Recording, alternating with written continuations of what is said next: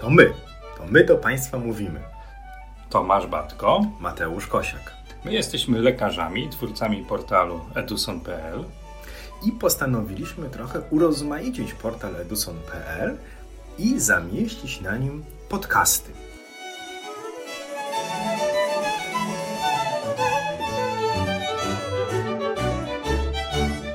Dzień dobry.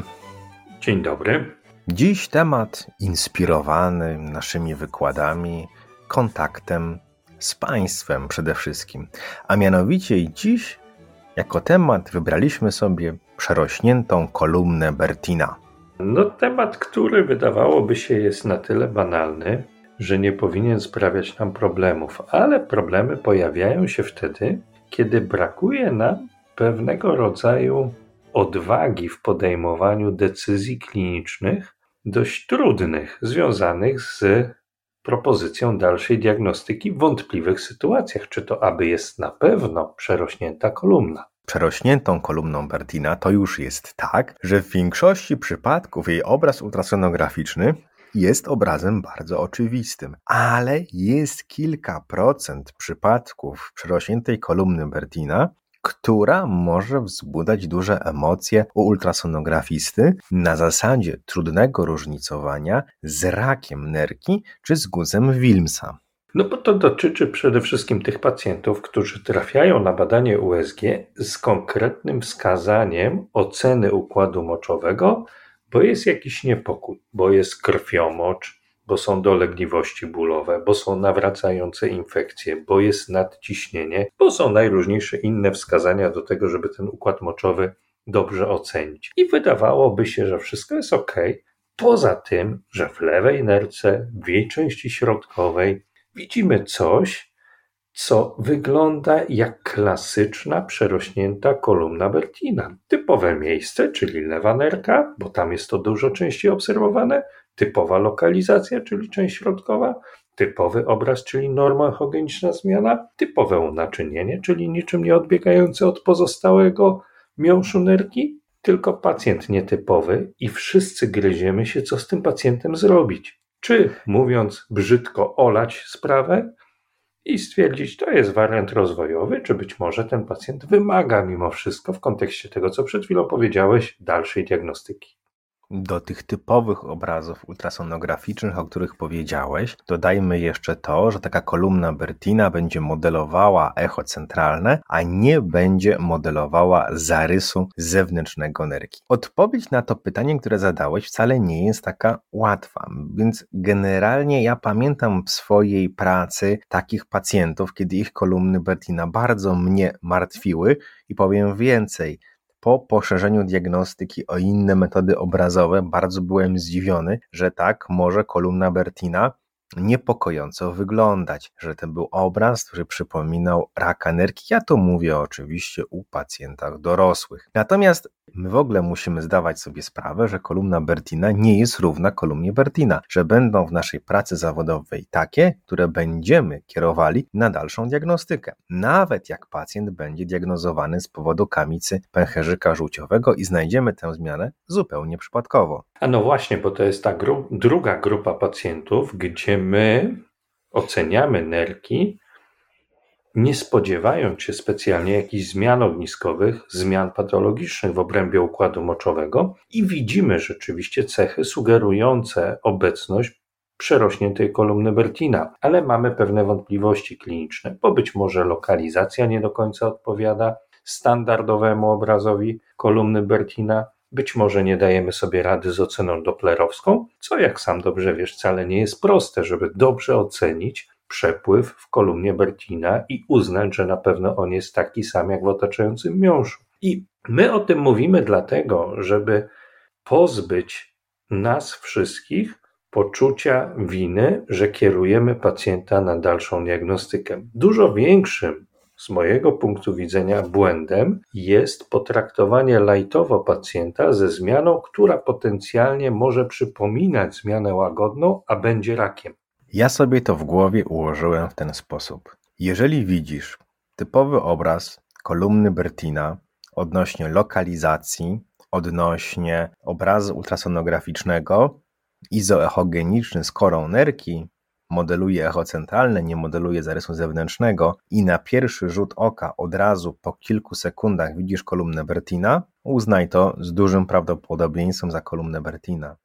Ale jeżeli jest cokolwiek, co w tej pseudo przerośniętej kolumnie Bertina się tobie nie podoba, bo zwapnienie, bo to wcale nie jest piramida, którą tam widzisz, a widzisz tam na przykład część płynową, bo przerośnięta kolumna Bertina w cudzysłowie będzie modelowała zarys zewnętrzny nerki, nie wahaj się posłać pacjenta na dalszą diagnostykę. Z bardzo prostego powodu.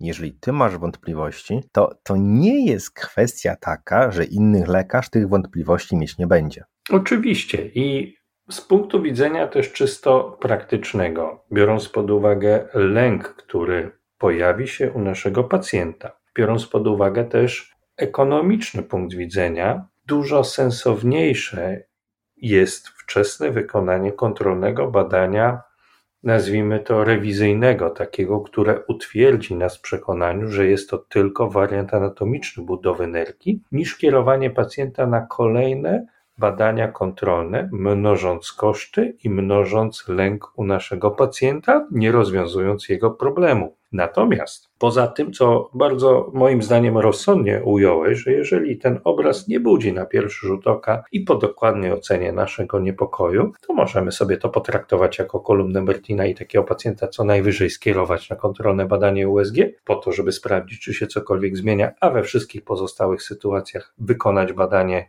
uzupełniające, na przykład tomografię komputerową, to jeszcze jest sytuacja związana z tym, że część zmian, które widzimy, wcale nie ma cech klasycznej kolumny Bertina, a my trochę zbyt łatwo wrzucamy ten obraz zmian podobnych do kolumny Bertina do tego samego worka. Mam na myśli na przykład pacjentów z cechami przerwania ciągłości EH centralnego, pacjentów z częściowym bądź całkowitym zdwojeniem układu kielichowo-miedniczkowego, gdzie ten obraz trochę na pierwszy rzut oka imituje nam przerośniętą kolumnę Bertina, ale w rzeczywistości wcale nią nie jest.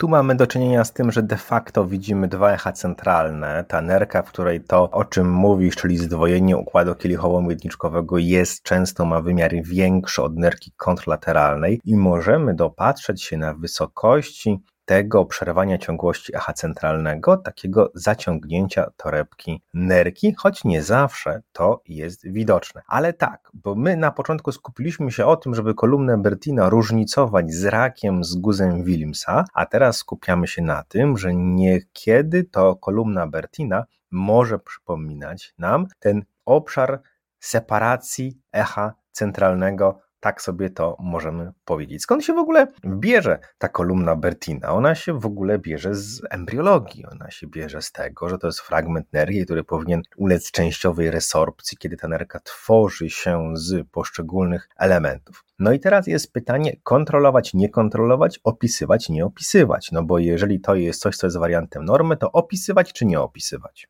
To jest też pytanie, mm, na które ja sobie często próbuję odpowiedzieć, wykonując opisy badań moich pacjentów.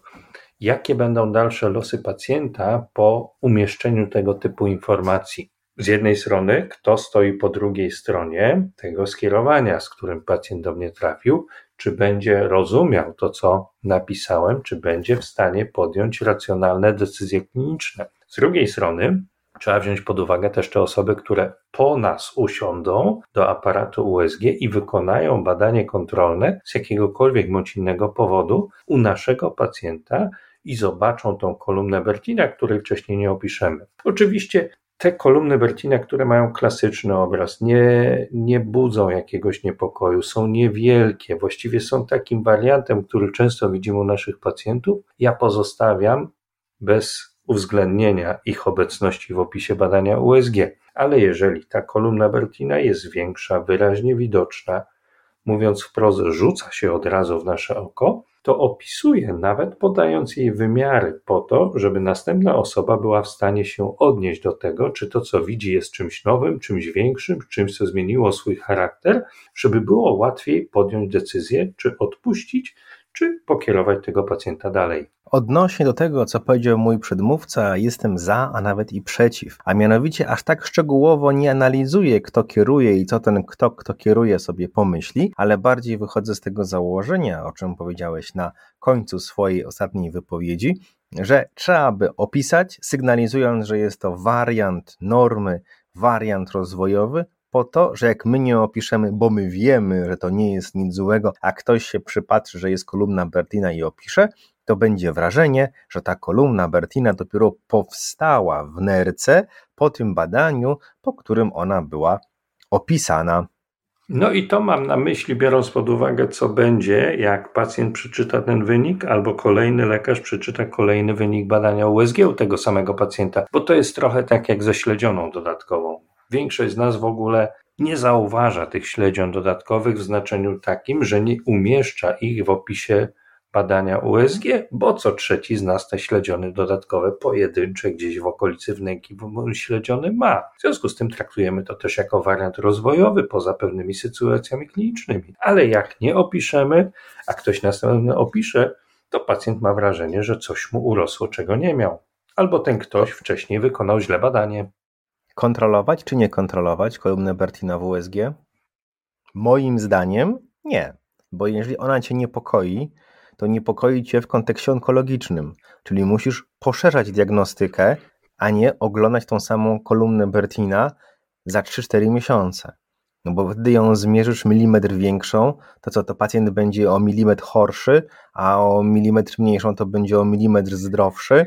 No nie, no zdajemy sobie sprawę, że 3 miesiące to nawet rak nerki za bardzo aż tak się nie może nie może powiększyć. Także ja jestem za tym, że generalnie nie czuję presji na kontrolę kolumny Bertina, bo jeżeli mam niepokój, to niepokój onkologiczny, który trzeba rozwiązać wyjaśnić, a nie na takiej zasadzie, że za 4 miesiące zastanowię się, czy nie zrobić tomografii komputerowej. A jak ty sądzisz? Jak masz wątpliwości, to zrób od razu tą tomografię, czy tak, rozważ ją w najbliższym czasie. Tak, to ja się z tobą absolutnie zgadzam. Widzisz, rozmawiamy o rzeczach, które wydają się czytając jakiekolwiek podręczniki, opracowania, prace naukowe, tak banalne, że każdy przechodzi do nich do, na, na porządku dziennym, tak? No jest kolumna Bertina, ok, coś tam sobie zróbmy, ale tak naprawdę, zobacz, rozmawiamy sobie już ponad 10 minut o tych kolumnach Bertina i właściwie dochodzimy do wniosku, że nie ma jakiegoś jednego konkretnego standardu postępowania. Kiedy tych pacjentów pokierować na dalszą diagnostykę, kiedy ich obserwować, a kiedy odpuścić sobie jakiekolwiek badania kontrolne. To nie jest tak, że my znajdziemy w podręcznikach, w algorytmach postępowania odpowiedzi na wszystkie nurtujące nas, nas pytania kliniczne. To jest trochę tak, że do wszystkiego trzeba podejść ze zdrowym rozsądkiem i z pewnym własnym doświadczeniem klinicznym, opartym też na historii pacjenta, to co powielokroć powtarzamy w naszych podcastach i podczas naszych wspólnych spotkań. I trochę po to jest ten podcast, bo my sobie zdajemy sprawę z tego, że przerośnięta kolumna Bertina opisywana jest w każdym podręczniku. Nie jest jakimś szałowym, niepokojącym obrazem, ale będąc ultrasonografistą, ba, Będąc lekarzem praktykującym, czasami widzimy pacjentów, którzy z powodu kolumny Bertina gdzieś tam sobie cyrkulują po systemie ochrony zdrowia. Tak, i mają kłopot wynikający z tego, że zrobili sobie po prostu badanie USG. Podobnie jest ze śledzioną dodatkową, podobnie jest ze zwapnieniem w wątrobie, podobnie jest z zespołem dziadka do orzechów i z mnóstwem innych zagadnień, do których pewnie od czasu do czasu będziemy wracać, chociażby po to, żeby troszkę pojączyć w tym, co wydaje się być oczywiste, a czasem może być pułapką diagnostyczną. Pozdrawiamy i życzymy sukcesów nie tylko na polu układu moczowego. Do usłyszenia. Do usłyszenia.